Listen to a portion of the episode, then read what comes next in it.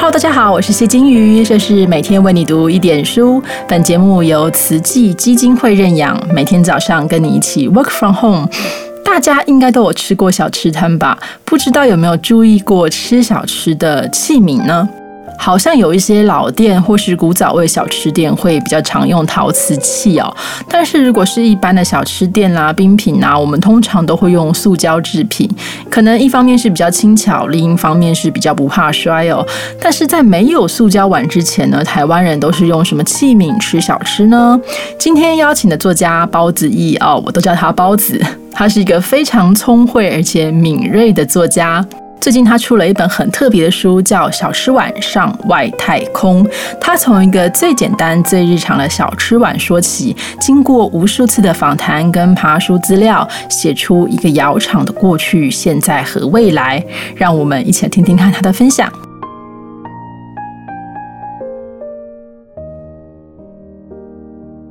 透光之处，我的碗橱里有四只釉下彩青花陶瓷碗工。外观是典型的竹篱绘法，细密的淡蓝条纹从碗底延伸而上，拖着碗身。碗内两道整齐的平行蓝线围住上缘，下笔与收尾处的细线因为釉色叠合显得更蓝。浓淡肥瘦的笔触透露了绘制的程序与速度。碗底印了一枚五圆形图腾，直径不到五公分的圆框内。嵌入一幅简约的古典山水速写，前景是一株从险峻山崖缝隙窜出的高大松树，中景是一名站在高地上的小人物，手中握着一节象征性的直线，也许是橹或者钓竿。再远一些，可以看到水波与远山，恬淡却谨深。四只碗底的图案如出一辙。是盖印上釉的绘碗方式，看得出盖印者的手法相当细心，线条干净整齐，维护了碗底浮世山水的清闲。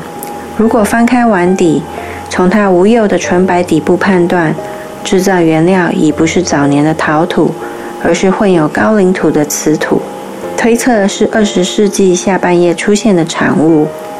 碗底无印。因此，无从得知此碗的生产者为何。这四只中型碗工，昔日是我父亲老家餐桌上日日使用的器皿。美浓的祖母一直将它们收藏在自家碗橱。我父亲后来接手，搁在个铁柜里闲置。如今交由我纳入台北的餐柜，是家中最频繁使用的器物之一。这些碗有一种节约的美。尺寸大小适当，容量比一般饭碗深阔，又比盛菜当的大型碗公小许多。尺寸在现代器皿中难得一见。除此之外，因为使用比陶瓷硬度更高的瓷土，又以透明又保护、高温烧成的釉下彩技法制作，即使千回百转，经历过三四代人的摩挲，体会过万种滋味与油花的润泽。看起来丝毫不显沧桑，不是我从祖母那里拿来更早期的陶制饭碗，因为做工粗糙，在岁月浩浩的侵蚀之下，早已缺损斑斑，美则美矣。作为食器，已经不太就手，如今的用途只能改为神装小物的容器，大概是延续自家人珍惜老碗的惯性，又或许是自己恒常使用家族的旧石器。使得这些器物与我的日常并没有隔阂。这个亲切的原因，很早启动我学习认识台湾老碗的兴致。而后在逛跳蚤市场看老碗的零碎闲情之中，也不成系统的建立起一点关于日用石器特质与技法的粗浅认知。我不算是狂热的台湾名义石器收藏者。但这些年来，仍少量收了一些会有胭脂红花或鱼虾的碗盘。我喜欢它们的故事性，并尽可能的不让它们脱离日常轨道。勤劳使用是为了避免让日用石器成为束之高阁、仅供观赏的出世文物。任何对台湾厨房里日用陶瓷略有涉略或喜好的人，拿起一只有历史的石器时，很多时候并不为了吃。而是为了看，为了一种遥想。因此，以我碗橱里的那四只青花碗为例，它的形体本身具备了丰富的暗示。洗碗之人并不会只顾着碗里的东西，通常拿起一只碗的时候，还要习惯性的将碗翻转过来，希望从不同角度去看待它，找出它试图彰显的意义。你要是懂得看，那么就能从一些枝微末节的线索里读出它的制作技法、可能的生产年代、使用的原料以及绘制风格。举凡在时光淬炼后滋养出来的冰裂纹。杯碗底部高台的土色与切痕，都是器物故事的延伸。将碗翻转过来的时候，许多人习惯性的跨框看碗底的记号，此印通常是代表窑厂标志的商标印记，有时还附注年号。在世界的陶瓷史中，这一个小小的印记注解了他的身世、所处的时空背景。其他时候也有区分阶级、区隔官名的注记作用。跨框的动作是古物收藏者的习惯。以收藏台湾日用陶瓷而闻名的宜兰台湾碗盘博物馆，为此特别规划了一个跨矿区。馆方翻开这一区的器皿底部，露出底下的商标印记，协助参观者认识一些台湾常见窑厂。如果没有印的提示，那就非得仰赖更多识别的知识，从其他蛛丝马迹来判断它的来历。此外，跨矿者也学会理解名号亦有虚实，仿款也就是仿冒的印记，往往反映了每个时代流行文化角力中优位者的身世。身世越高，仿众越多，风格的伪装与模仿是文化热潮的副产品。自从开始关注台湾日用名器之后，长期以来，我出门吃饭，经常不自觉地多看一眼店家所使用的碗。完食后，只要私心感到时气特殊，便下意识地高举碗身端详。跨款是抱着君从何处来的心思。过去在台湾各个乡镇与城市游晃。偶然发现许多老字号的小吃店不约而同地使用一款碗底标记青灰窑的碗。此后阅读许多街头饮食报道的时候，更留意到这种碗屡见不鲜。出于好奇，我与小吃业者闲聊的时候，经常问起碗的来历。许多业者不约而同表示，十几二十年前已经买不到同样的款式。为什么用这一类型碗的店家都是老店？又为什么名为青灰窑的小吃碗受到业者的喜爱，却突然销声匿迹？这些疑问久久悬挂在我心底。某一日，终于按耐不住好奇，特地上网搜寻青灰窑的资料，却惊异地发现，青灰窑现在不做碗，已经跨入航太精密科技业。这个谜团一直要到我向端传媒提案做一份关于青灰窑的报道之后，才以非常缓慢的速度解开。我仍记得辗转与现任青灰窑老板林正成通上电话的那一刻，正忐忑地坐在图书馆无人的楼梯间里，尽量的让自己听起来轻快。电话另一头的林老板乍闻采访邀约，旋即谢绝。我为了不让约访太快失败。灵光一闪，向他提起近期看到高铁杂志里刊登的某家小吃老店铺报道，老店使用的正是青灰窑老碗。老板恰巧看过那一期的高铁杂志，明白我在说什么。靠着这个微弱的隐性，原本合上的大门似乎又拉开了几分。老板多问了几句，也许是想从我这边知道更多，或者想起了过去。我们又聊了一些，话题渐缓舒展而开。这是我与青灰窑故事正式连线的起头。此后，在与生产者反复的交流与确认之下，我认识了更多款青灰窑早期的小吃碗。我家那四只竹篱纹青花碗，碗底无印，因此向来碗身未明，无从得知它的身世。同样的。青灰窑自创业以来，有长达数十年的时间，生产的日用石器皆没有任何厂商记号，如果没有生产者亲自认清，这些无印的器皿都将只是历史洪流中身份模糊的待考文物。然而，无名之物也有它的时代背景。青灰窑早期的产品并无品牌印鉴，有一个特质却可以很快的让我指认出这可能是青灰窑。由于青灰窑是早期台湾第一个使用青花釉下彩机器直印量产小吃碗的窑厂，市占率高达六成。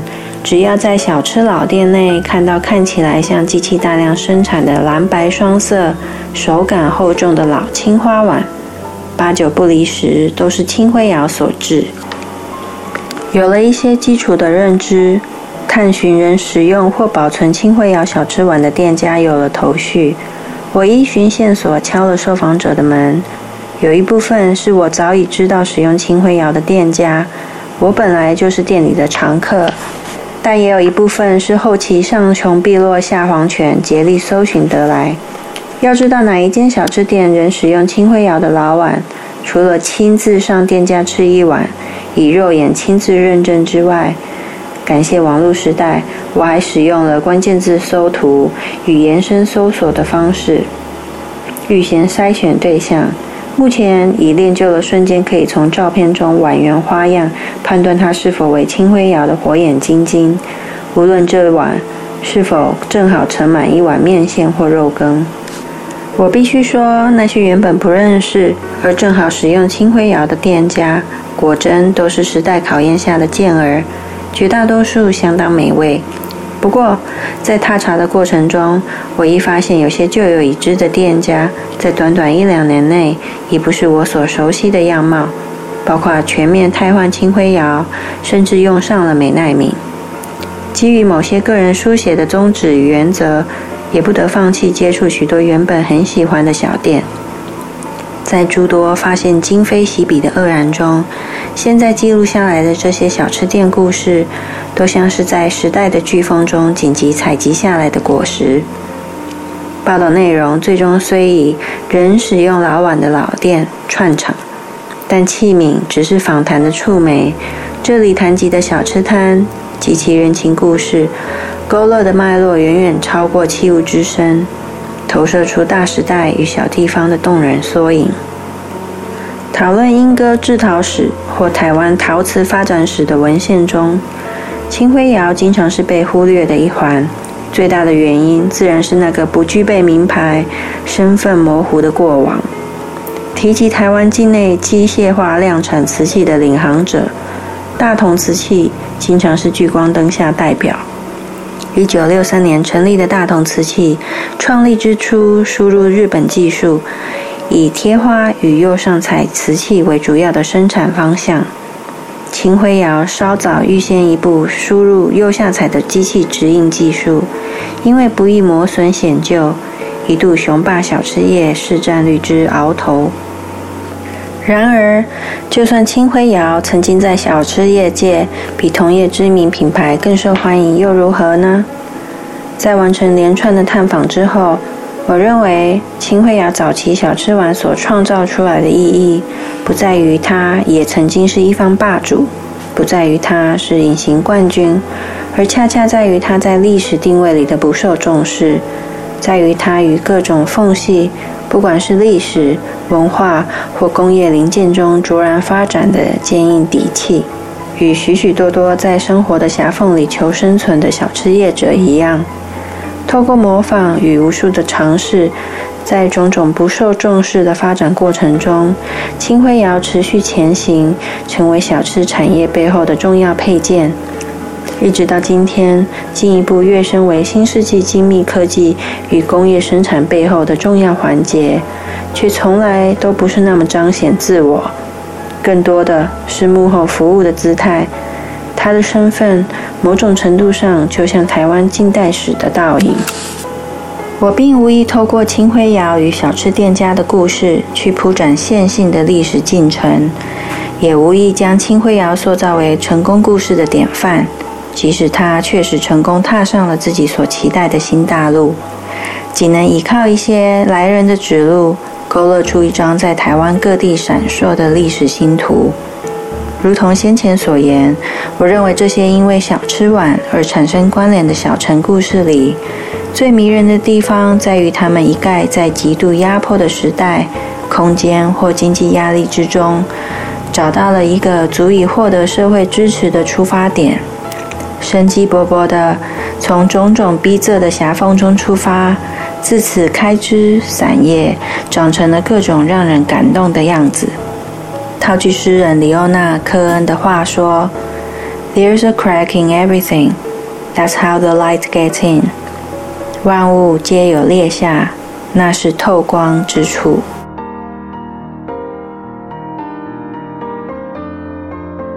谢谢包子的分享。听完他的故事，下次你吃小吃的时候，或是你回到老家的时候，一定要记得吃饭前先把饭碗拿起来，看款看款看看哦。也许这个碗底的印记，说不定就是清辉窑的产品哦。所以，如果想知道更多清辉窑的故事，可以找一下《小吃碗上外太空》这本书。我们明天见，拜拜。